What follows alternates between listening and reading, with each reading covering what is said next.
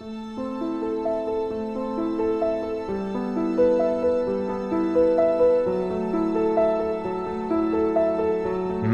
جز عشق تو جانی نمی بینم نمی بینم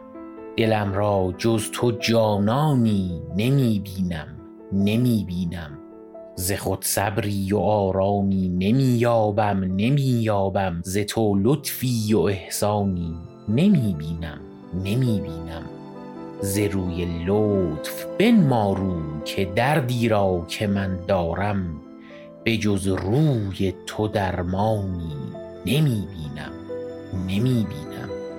بیا گر خواهیم دیدن که دور از روی خوب تو بقای خویش چندانی نمی بینم نمی بینم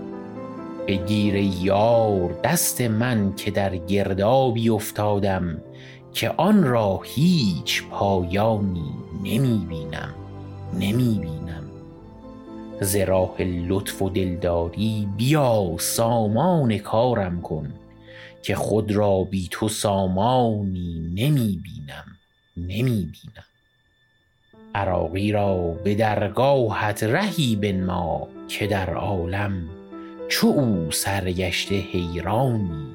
نمی بینم نمی بینم.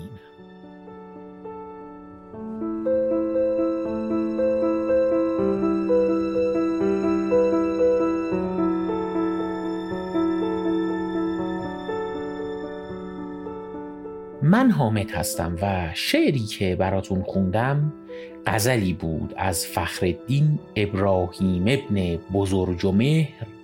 معروف به عراقی که در وزن حزج مسمن سالم سروده شده بود